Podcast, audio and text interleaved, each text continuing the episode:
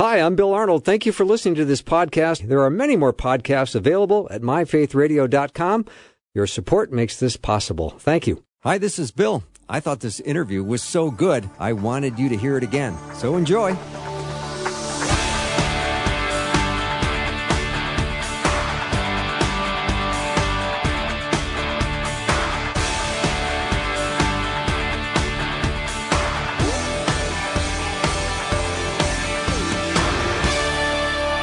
And a warm welcome to the afternoon show. I'm Bill Arnold, and today I'm I'm just this is going to be like one of these really super interesting days, uh, filled with professors from the University of Northwestern. I thought I'd throw that in.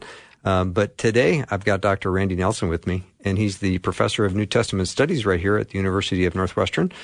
And this conversation we're going to have today is not political in any way, um, and we have no agenda. But he did come across a fascinating study uh, and I'll let him set it up because uh, it all started because you made friends with a, an African American guy who rode motorcycles.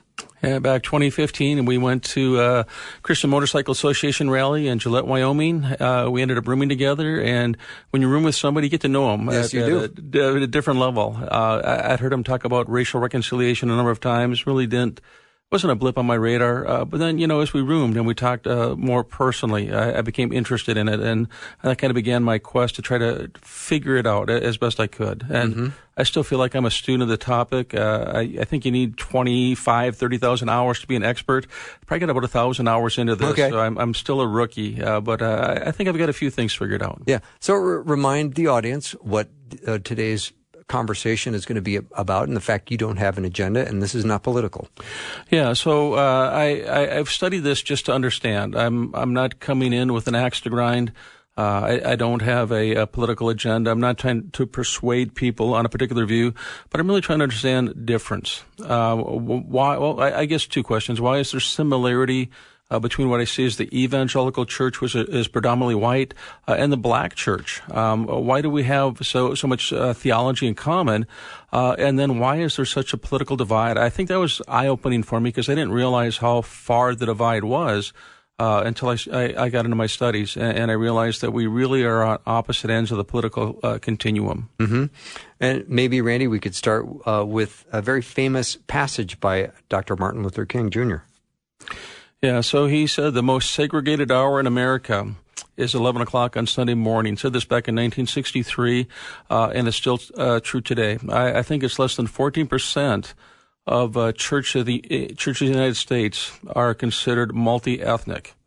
Uh, about 14%. Uh, so the vast majority of us are, are segregated. Um, we've got our white churches, we've got our black churches, white evangelical churches, white mainline churches, and then we've got our historical black churches uh, and there's not a lot of mixture in between. How do we mix for those churches that do mix? How do we do mix? Do we do it well? Uh, there are some pastors that are intentional. Uh, I, I, went on a uh, Sankofa trip, uh, they called it. Uh, this was put together by um, Transform Minnesota, uh, and and they take you on a bus uh, down to the south. Uh, you go to Georgia, Alabama, uh, Tennessee, and Mississippi, and you go to a variety of civil rights sites. Uh, and they pair you with, uh, if you're white, they pair you with an African American. And so you room together, you experience these things together, and you talk through issues. What I found afterwards is a lot of these pastors kept in contact with each other, and they did um, uh, pulpit switches, you know, so the, the white pastor go to the black church, the cool. black pastor go to the white church, and then they would they would have some icebreakers between the groups. So I think there are some uh, pastors that are being intentional and trying to bridge that racial divide. Mm-hmm. And you, Randy, have put about a thousand hours into this research, and I know you've presented some of the material uh, that we're going to talk about today uh, before. Uh, so I would love to uh, to jump in some of the uh, theological differences that we find between white evangelicals and black progressives here in the U.S. Yeah, yeah. So, uh, the, so the first question is why is there similarity? And if you look at uh, the historical black church, you look at evangelical churches, we line up. Our doctrinal statements are, are almost the same.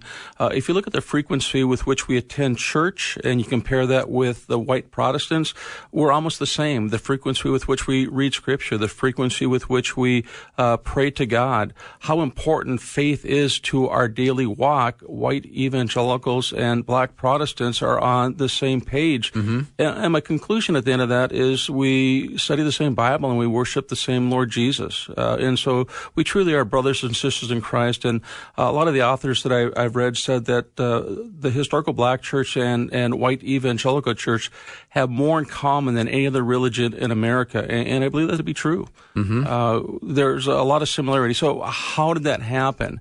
Uh, if you go back in history, uh, you take a look at the second uh, uh Great Awakening, uh, you see there's a tremendous outreach to uh, enslaved people in the South, and they're very responsive to these uh, revivalistic outreaches. Uh, sometimes these were brought to the plantation. Sometimes the uh, enslaved people were brought to the revivalistic meetings, and they got saved by the thousands. Wow. Uh, and and they began to play a role in actually helping to lead some of these revivals. Uh, some of them became pastors uh, because of this experience, uh, and so we have the same roots uh, in the Second Great Awakening.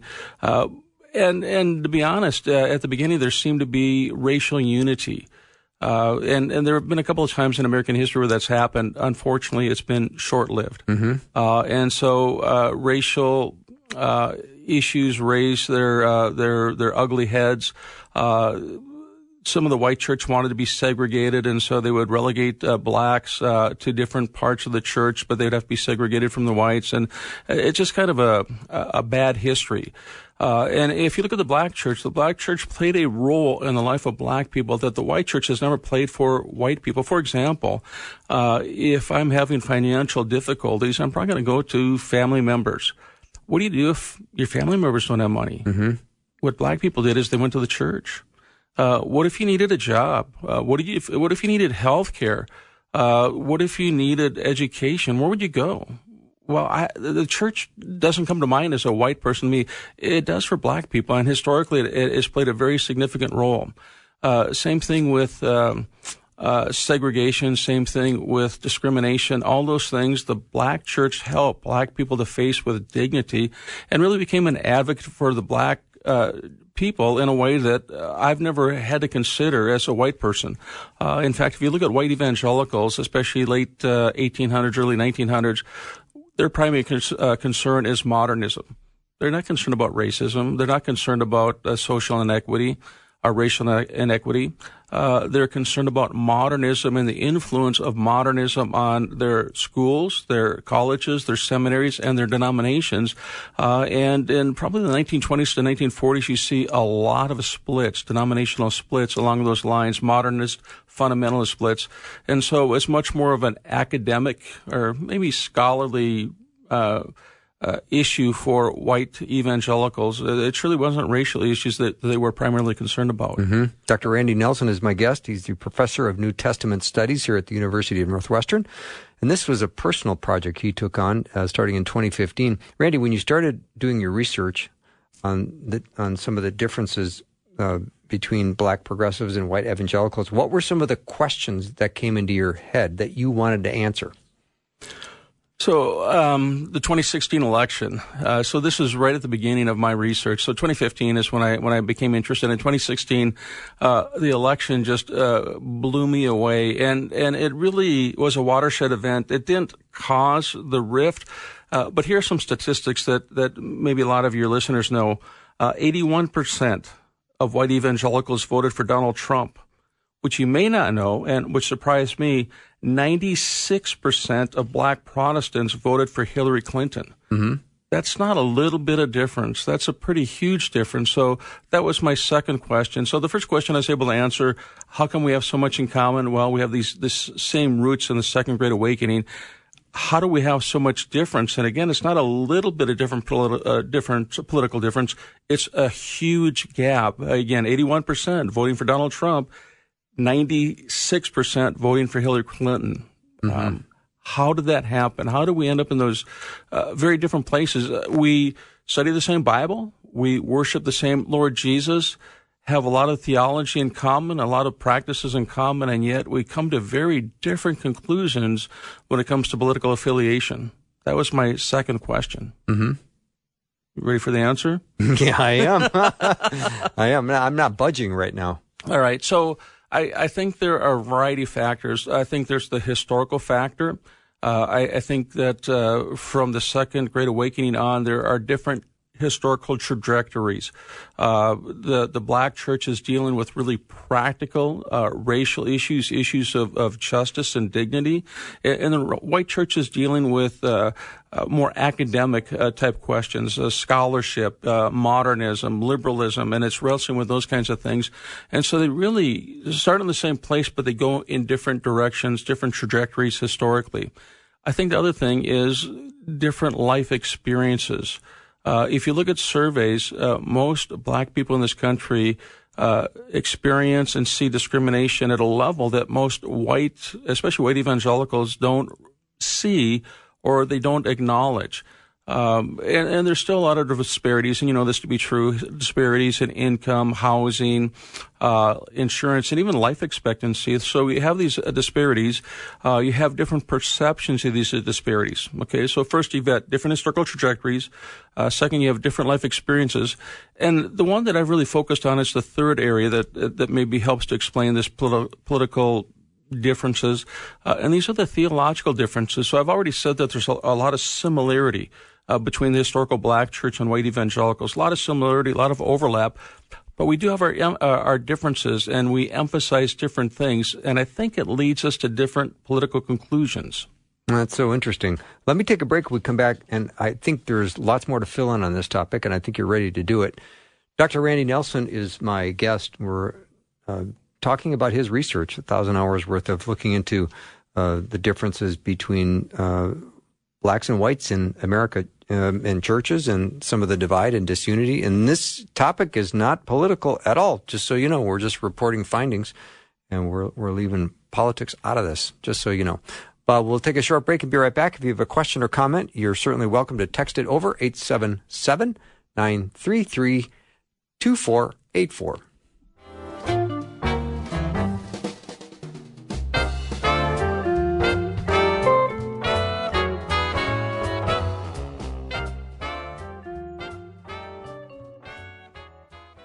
Hi, this is Bill Arnold, host of the afternoon show. If you're like me, and I know I am, you're going to get tired on occasion.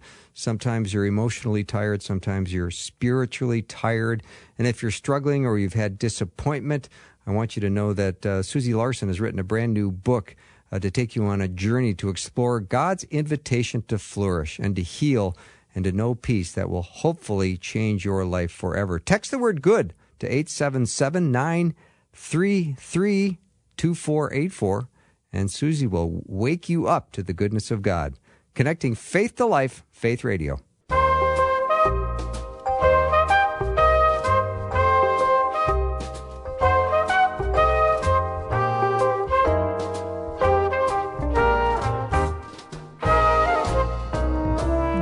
Uh, it's happy. I like it.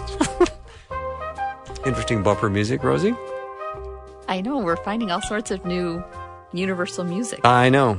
Universal it's kind of happy. It's kind of kind of light and airy. Light and airy. Well, mm-hmm. we could balance this conversation. Yeah, this yeah. is not a light and airy conversation. We're talking to Dr. Randy Nelson about theological emphasis of black progressives and white evangelicals in the U.S. Now, Randy, from a cultural perspective, there are different uh, takes uh, between blacks and whites. Maybe you would discuss that. Sure, um, and and I, I think as Christians, we try to be informed by Scripture when we think about social and political issues, and I, and I think that's true on on both sides. Uh, what what I did find in my research is that that blacks tend to be more collectivist in their perspective. Uh, they're more concerned about uh, group responsibility, inter- interdependence between people, uh, and pursuing the common good. Uh, whites and especially white evangelicals are much more individualistic. Uh, they're interested in autonomy. Uh, they're interested in independence. They emphasize uh, personal freedom. And so you have two very different cultural perspectives living in the same country. Uh, and uh, it's it's kind of hard to come together when you when you have these two different perspectives, and, and, of course it has implications for how you think politics should be done. Mm-hmm. Yeah, I told this story a couple weeks ago, so I, I hate to repeat it, but it's so pertinent to this conversation. I was at the Reverend E.V. Hill's church in Watts. You know Reverend E.V. Hill? Oh, absolutely. Yeah, amazing, amazing pastor. I was there 30 years ago, and the service started at 10. I think it, I think it ended around quarter to two. I mean, it was like three hours and three and a half hours, and I didn't want it to end. But you know, at, there was a, a, portion of the service where he said, "All right, uh, we've got some needs here in the congregation. They need to get met." Uh, now, Mrs. Johnson, she's got a, a, muffler that's gone bad. Are there any uh, mechanics here that could fix it for free, or uh, anybody have a muffler shop? Uh, if not, we need to raise some money. Uh, who will uh, make a contribution for her muffler repair? I need a couple of people that can come in for twenty dollars, and you just see half a dozen people raise their hands. It was incredible. They were just meeting needs. That's awesome. I, have been uh, in evangelical churches for over 40 years, and I've never seen that happen. Yeah. It was impressive. Yeah. It was very heartwarming. Yeah. Yep. And, and, and I think historically the black church has, has played that role in the lives of black people. And, and uh, it's really been the, the center uh, that, that's pulled together the black community in a lot of ways. And it's, it's been a, a spokesperson, a, uh, an advocate uh, for black people in this country mm-hmm. in a lot of ways. All right. What about when it comes to biblical interpretation? How are blacks and, and whites different? Because we're both reading the same scripture. Yeah, yeah. So this is. Um, our, our theology is based upon our interpretation of Scripture. Again, we're going to the same book, we're mining the same book for nuggets, right? And we're trying to uh, identify truth in there. Uh, and what I found is is those in the black church, and the black church, by the way, is diverse. It, it, there, there's not a a, monolithic black church. You've got kind of the, the, traditional black church. You've got the black church that's maybe more sympathetic to the social gospel, the black church that's more sympathetic to black liberation. And then there's a growing segment within the black church that is the prosperity gospel, which really surprises me in a lot of ways. I'm not quite sure why that is, but those are kind of the four strands of, of the black church. But uh, when it comes to biblical interpretation, um, and, and I teach a class on hermeneutics both at the undergraduate level, level and, and the graduate level at Northwestern. Uh, and evangelicals try to be very objective when they interpret scripture. They're looking for the author's intended meaning. They believe there's a single meaning. Uh, they don't believe that they, they, can be completely objective and neutral, but they, they try to their best of ability to do that and, and uh, come up with this objective meaning. What I found in the black church is a, it's a very different approach. It's, it's much more uh, subjective approach. Uh, McCaulley uh, has written a, a book recently called Reading While Black. Uh, and he talks about uh, black interpretation, and the black church has been influenced by their life experience in the United States, and part of that was through slavery, uh, and then segregation, uh, and during segregation there were lynchings, uh, and so that um, was emblazoned in their their minds, uh, and it became a part of who they were. It became a part of their identity, and they didn't want to separate that from their approach to Scripture. So their life experience became the interpretive grid through which they interpreted scripture.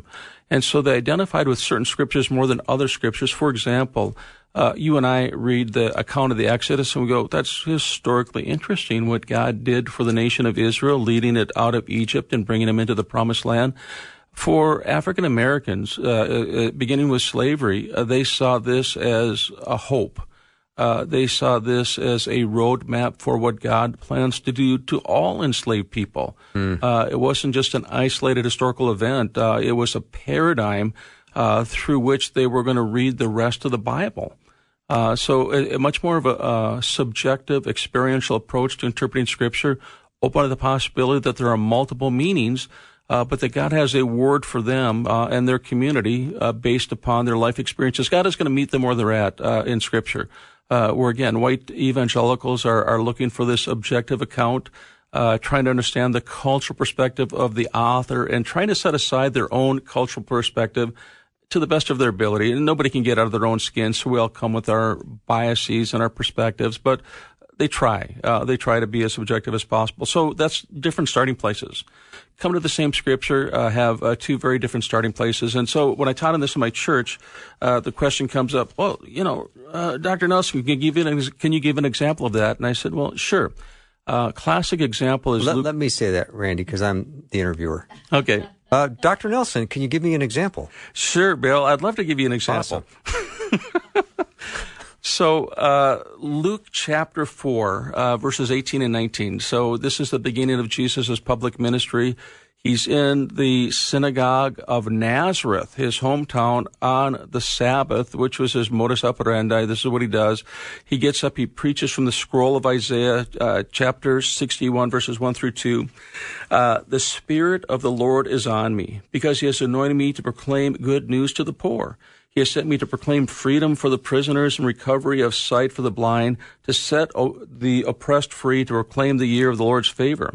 Uh, as you know from the story, Jesus sits down, everybody's is, is gazed upon him, and he says, Today the scripture has been fulfilled in your midst.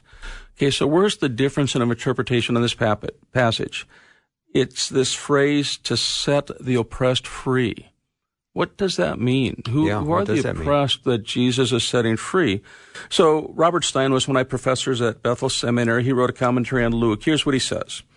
Uh, this is to be understood metaphorically where it may, whereas it may include healings and exorcism, freedom always refers to the forgiveness of sins elsewhere in Luke and Acts. To release the oppressed, the same word translated released here is translated freedom earlier in the verse. It is probably best to understand this metaphorically as standing in synonymous parallelism with the previous statement. So I, I can give you one evangelical commentary after another. They're all going to agree that that passage about the oppressed being set free should be interpreted metaphorically. Okay. It's referring to spiritual realities, freedom from sin, freedom from demonic oppression. How do African Americans interpret that passage? So I've got a commentary uh, called the uh, True to Our Native Land, an African American New Testament commentary. Uh, Stephanie uh, uh, Buckhanon Crowder wrote the commentary on the Gospel of Luke. Here's what she says. Jesus comes to bring spiritual release and political, physical, and social refuge to those on the margins. Tony Evans, and I'm sure you're familiar with his name. I am. Uh, he's got a commentary. Here's what he says. Thus, spiritual transformation is the foundation for the legitimate social, political, and economic restructuring of society. Jesus' preaching then addresses both the content of the gospel uh, and the scope of the gospel uh, the impact this good news should make on issues of biblical justice, the equitable and impartial application of God's moral law in society. So again, we have two different hermeneutics, uh, one that's more subjective, experiential, and one that tries to be more objective and neutral, uh, and one that sees Luke chapter 4 uh, as metaphorical, mm. that it's not referring to physical realities. Uh, Enid Black say, you know what, based on my experience, I think the captives Jesus is setting free are those who are marginalized and oppressed in society. And, and they're talking here about social oppression, talking about financial oppression or economic oppression. It's so interesting, uh, Randy. Randy Nelson is my guest. He is a uh, New Testament professor here. And this, would you call this a, a pet project of yours?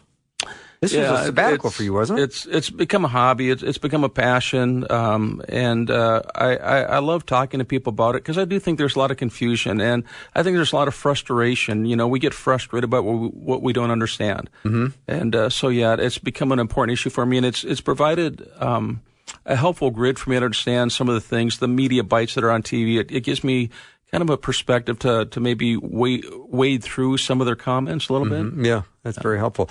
All right, when we come back, uh, Randy, I want to ask you about uh, sin. Sin is the next topic. I think we're going to look at through the lens of the black progressives and how they see sin, and the white evangelicals. So, uh, if you have question or comment, the text line is open 877-933-2484. Dr. Randy Nelson is my guest. He's a professor of New Testament studies right here at the University of Northwestern. We'll take a short break and be right back.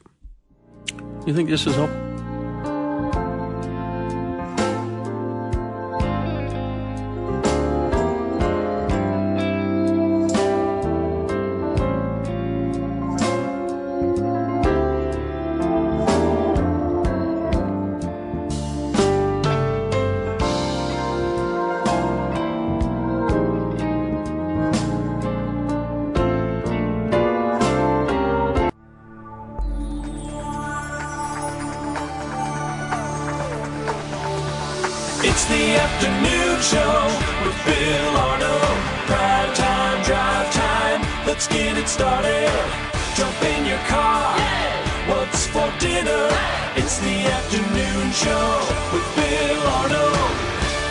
If you just joined me, thank you for tuning in. Thank you uh, for listening to Faith Radio, and I'm hope, hoping you had a great day. Today, I'm talking to Dr. Randy Nelson, and he's got a sort of a hobby pet project on looking at the uh, theological emphasis of black progressives versus white evangelicals in the U.S. And Dr. Martin Luther King said many years ago in the 60s that the most divisive time in our country is 11 o'clock Sunday morning. So we're well, we're having still having issues today with unity here in the church. So, uh, Randy, maybe we could talk about the way in which a black uh, and whites view sin. Yeah, that's uh, that's a really important question.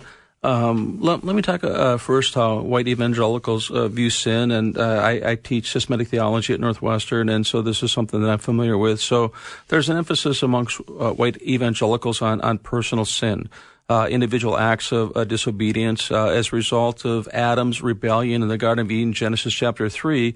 We're now alienated from our Creator. Uh, our uh, entire human nature has been infected by sin. Uh, some theologians refer to this as total depravity. Paul in Ephesians 2 talks about how we are spiritually dead. Uh, and we're in need of forgiveness from God. We're in need of reconciliation from God. We need a new birth. We need to be born again. And then and only then are we adopted into God's family. Uh, prior to that, humans are essentially evil. So it, it, it, paints a pretty negative view of the human condition. Uh, the black church isn't quite as negative on, on the human condition. Uh, they do acknowledge uh, personal sin. Uh, they also talk about this idea of social sin uh, that sin isn't something just that individuals do, but sin infects systems and structures. Um, and uh, so you think about uh, the government, the media, uh, marriages, different institutions in this country. Those things are just as infected uh, by sin as are individuals. Uh, they also have this notion of collective sin. Uh, that sin is not something that an individual is responsible for, but if they identify with a particular group, uh, and that group has been involved in sin, they too are accountable for that sin. Uh, I think what was interesting to me, uh, and I, I, had come across this phrase before, but I, I was surprised. The African Methodist Episcopal Church uh, has as one of their doctrinal statements God our Father, Christ our Redeemer, the Holy Spirit our Comforter, humankind our family.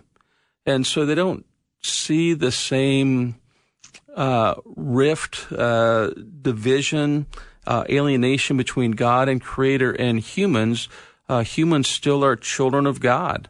Uh, they're wayward children, uh, and so they need to return to their Father.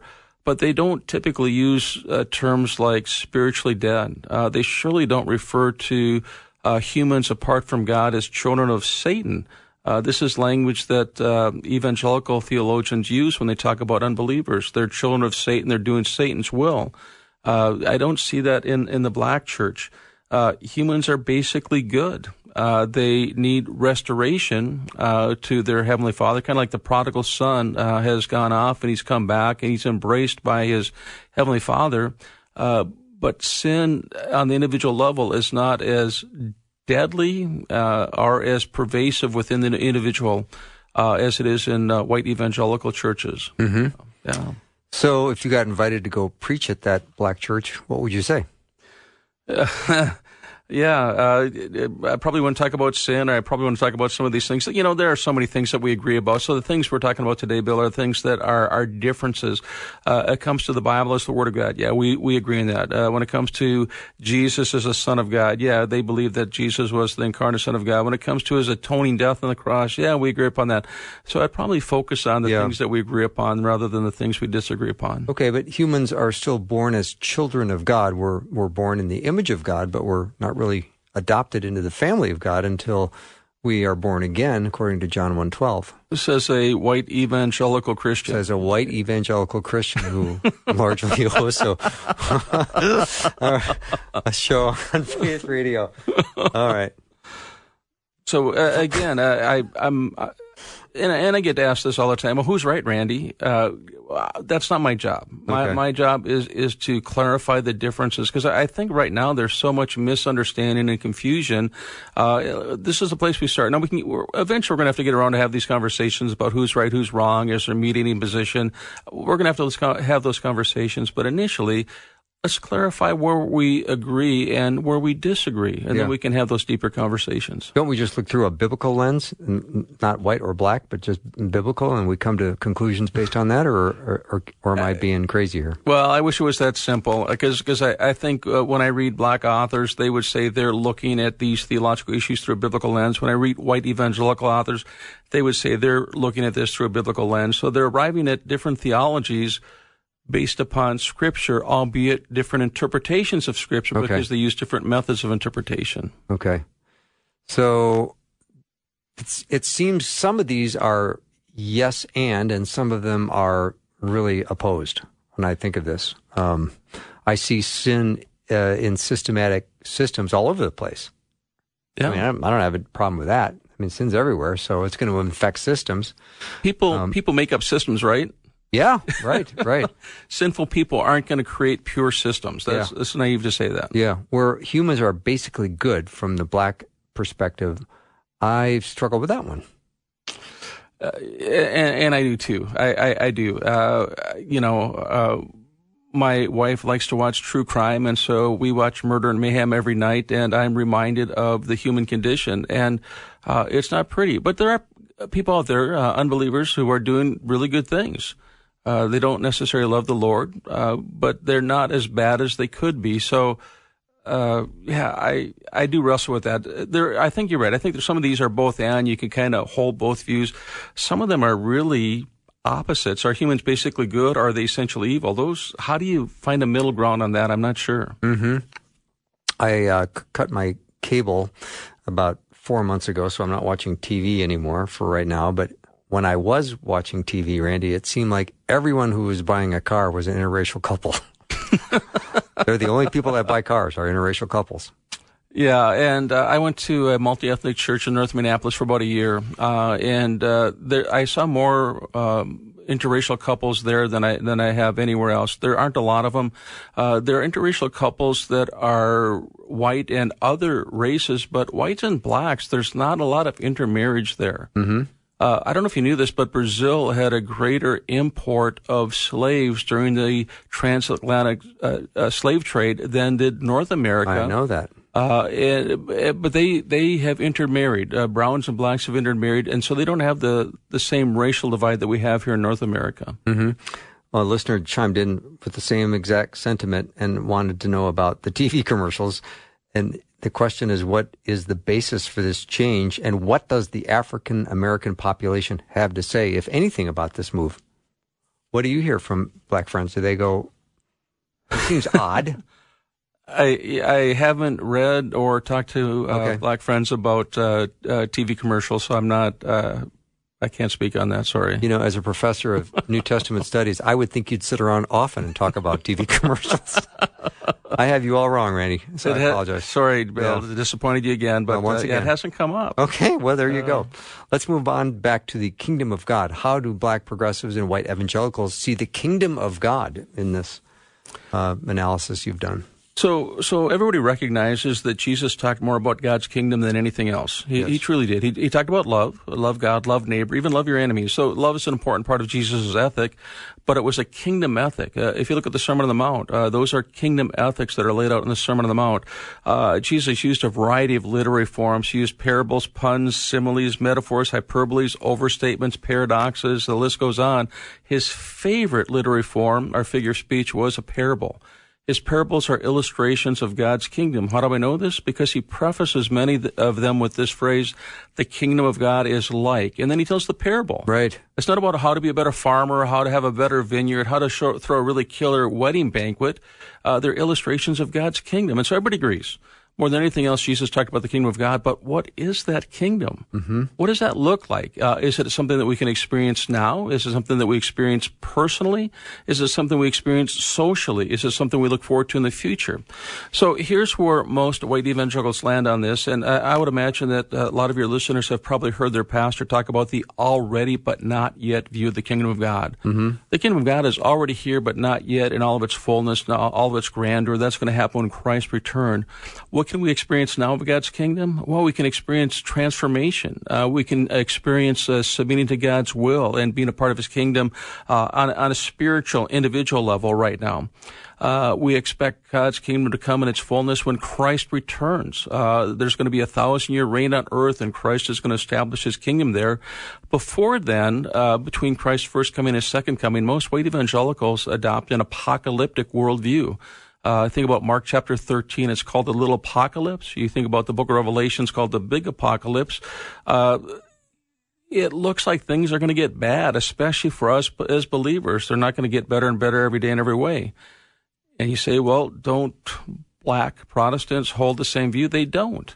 Uh, for them, the kingdom of God is a present reality, uh, not not something we look forward to in the future, but something we can experience in its fullness now. Uh, and it's more of a social reality than an individual reality. Again, this kind of goes back to their collectivist perspective. Uh, they believe that the kingdom of God, to a degree, can be established before Christ's return. Okay, that uh, we Christians can work with unchristians and create a society of, of peace and justice, or maybe more peace and justice, a little bit more utopic in its outlook. Uh, you probably heard this phrase by Martin Luther King Jr. called the beloved community. Mm-hmm. Uh, for him, the beloved community approximates God's kingdom. So we can work with unbelievers in the United States and create a more just and uh, peaceful uh, society uh, than we have now. Uh, and that's a possibility uh, that God enables us to do that through his kingdom. Mm-hmm. So, very different views. Are we optimistic about the future? Are we pessimistic about the future? Do we have an apocalyptic worldview, or do we have more of a uh, utopic uh, worldview when it comes to the, the kingdom of God? Very different views. Mm-hmm. And again, yep. maybe there's a both and a middle ground, or maybe they're really uh, opposite ends of the continuum. Well, I would think that there would almost have to be uh, a middle ground because how else would blacks and whites be worshiping, worshiping together if they had such diverse views on this? Yeah, yeah, that's that's a great question. Uh, we do worship together, uh, but we also uh, vote differently, uh, and we disagree a lot about politics. Uh, and we're going to get into this in a little bit. Uh, the the um, the ministry of the church that's a huge one that we disagree on, and there are a lot of throw stones being thrown across the chasm between these two groups. Mm-hmm. Mm-hmm. All right. Well, let's take one more break. Dr. Randy Nelson is my guest. This turned out to be a pet project for him. He did a, a sabbatical on this and has put about a thousand hours into studying. And uh, he's presenting uh, today with us the theological emphasis of black progressives and white evangelicals in the United States. Uh, we have no political agenda today. There's no axe to grind. There's nothing. This is just he's presenting information. And so if you have a question or comment, we'd love to hear from you. You can text 877 933 2484, and we'll be right back.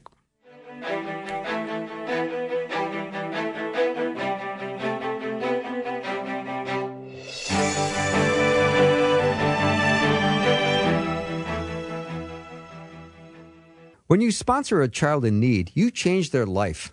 Your child learns that God loves them more than they can imagine and that He has special plans for their life. Your child gets help with school and is taught leadership, life skills, and how to overcome poverty and succeed. Your child gets nutritious food and vital medical care that often saves lives. You might not be able to change the world, but for one child, you can change theirs. Meet the kids, find your child at myfaithradio.com.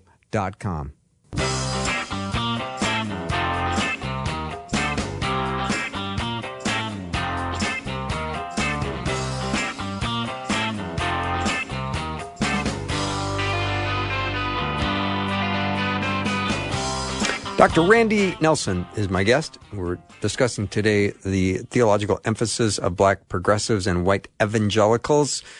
And being the astute uh, radio interviewer I am, Randy, I've gone 47 minutes and not even asked you uh, for definition of what a progressive is. So maybe we should start there.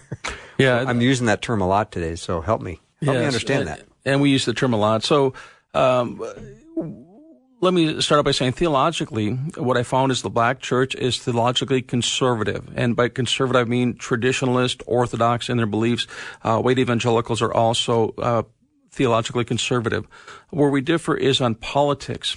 Uh, and I have this book called Compassion and Conviction, and I thought the authors did a really good job just developing some nomenclature on how to distinguish these two terms. So I'll, I'll give you their definitions, and I find it to be helpful. So when it comes to politics, progressivism often focuses on changing systems and institutions and challenging old assumptions that hurt marginalized groups such as racial minorities, women, and the poor. Mm-hmm. So that's the definition of progressivism, and I'd agree with that. Mm-hmm. So here's the definition of conservatism. Conservatism, on the other hand, often focuses on preserving social order and maximizing individual and economic freedom by limiting the role of government.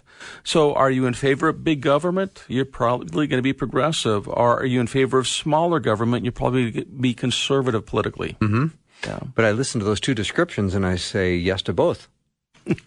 right? You can't put Jesus in any political bucket. Yeah, yeah, yeah but, but we we uh, we do politically when it comes to our voting record. Oh, I know. Yeah, uh, we we vote. Uh, here's another another survey I came across. A survey asked smaller government with fewer services. Uh, white evangelicals, sixty percent said yes, amen. Only twenty three percent of black Protestants agree with that. Bigger government with more services. Boy, only thirty percent of white evangelicals like that. Seventy percent of black Protestants agreed with that. Okay. Big government, small government. Wow. Hmm. All right, let's talk uh, more about um, Christ and culture. What a crazy world we're living in right now. It, it is, and so the question is how how do we live in the between times between Christ's mm-hmm. first coming and his second coming? Uh, H. Richard Niebuhr wrote a book back in 1951 called Christ and Culture. He identified uh, five different models that he discovered looking at church history and how the church has related to its cultural context. I'll just give you a, a couple of examples. The antithetical model is Christ against culture.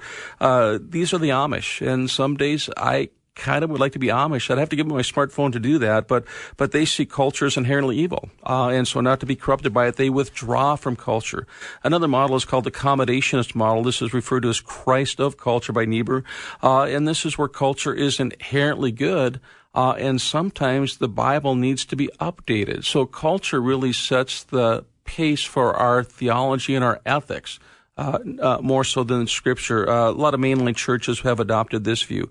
Uh, most evangelicals, a lot of evangelicals, let me put it that way, and, and Black Church uh, hold to the transformationist model where we have some responsibility as Christians to transform our culture for Christ. The question is, how do you do that? For white evangelicals, for the most part, they would say that we do this one person at a time. Uh, the more people that come to faith in Christ and become involved in politics or other roles in leadership, uh, the better our society is going to become. Uh, what I find in the black church is they're uh, more interested in a, a top-down approach. Uh, and so politics is the way that we transform society and make it more Christian or maybe holding to Christian values and uh, ethics.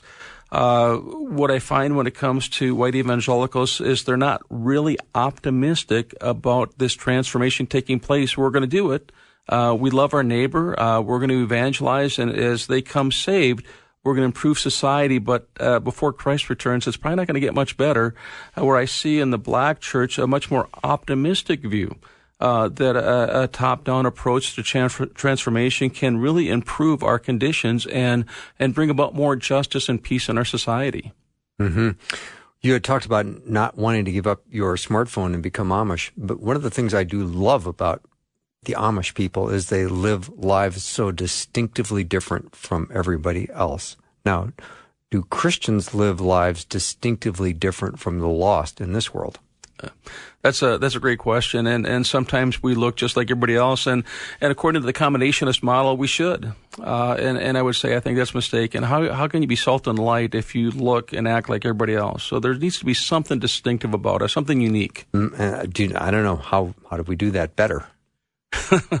Follow Jesus, I guess. Uh, it's yep. it's it's really easy to accommodate the culture. Everybody wants to fit in, uh, you know, and and some people are are more uh, compliant than others, uh, and uh, so we want to fit in. We want to be accepted. Mm-hmm. Uh, here's here's I know we're kind of running out of time, but in the workplace, what's the best indicator of a person's ethical behavior? is it the ethical climate of the business, or is it their personal ethical commitment? Statistically, it's the corporate climate that determines somebody's moral behavior. Really? Absolutely. Hmm.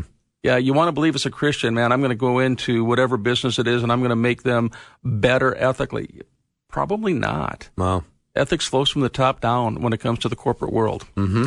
Uh, the the topic, and you know, we're going to get to the next topic here, is the one that I'm really interested in. This Let's is the one I think the rubber meets the road. Yeah. So go ahead and ask the question. Well, it, it's about it's about the, the church mission and, and the ministry, the difference between uh, blacks and whites.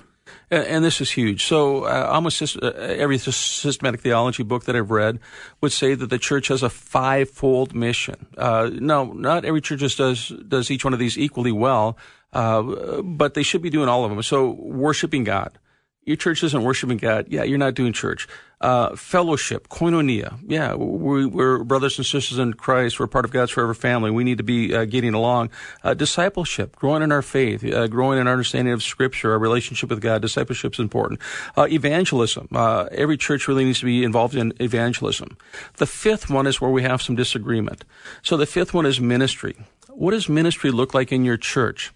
Uh, for most white evangelical churches, ministry includes social inreach. Uh, and so you have, you know, usually at our church when we have communion, we have a benevolent fund. Maybe other churches do. Uh, and we use that primarily for those that are within the church, but sometimes those are outside the church. But social inreach is an important part of ministry.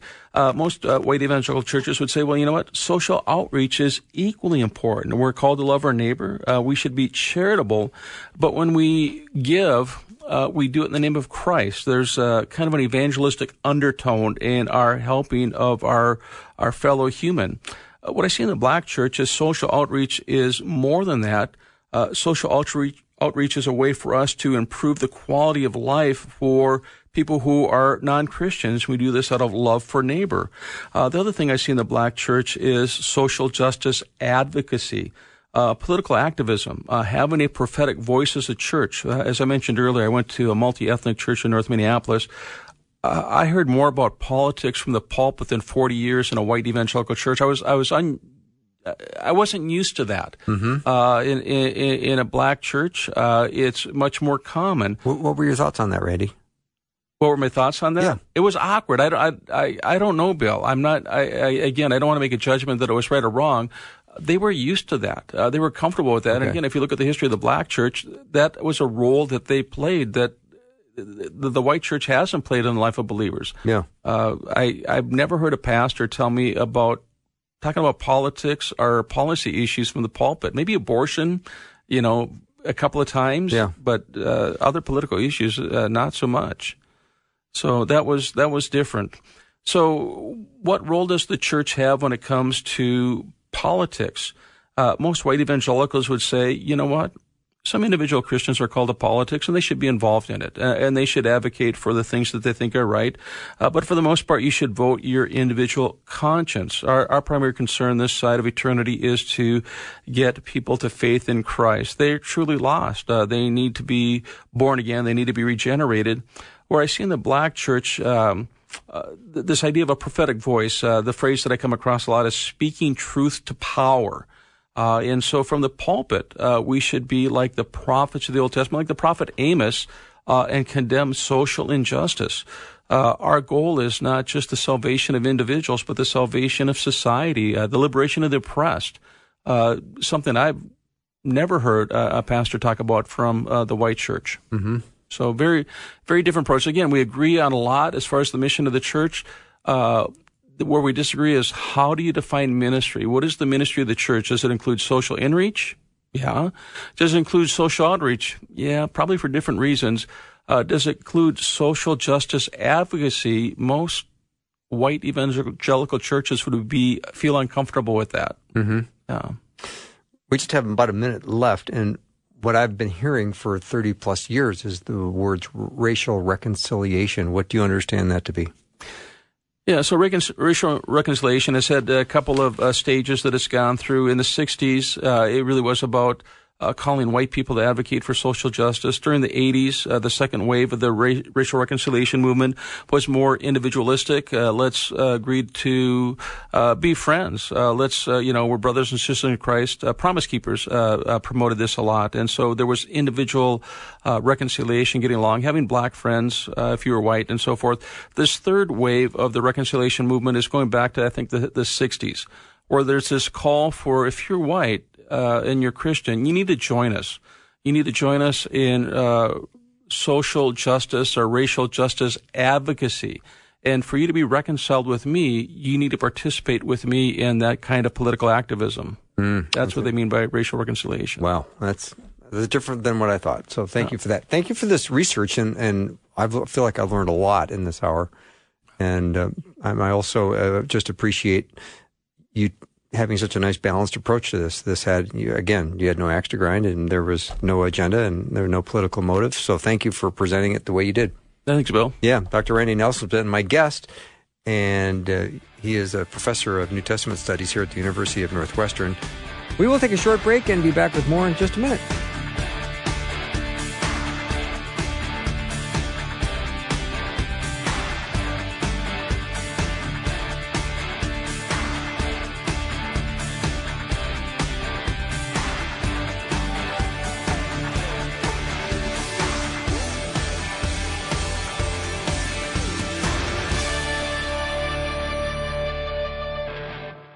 Thanks for listening. Programming like this is made available through your support.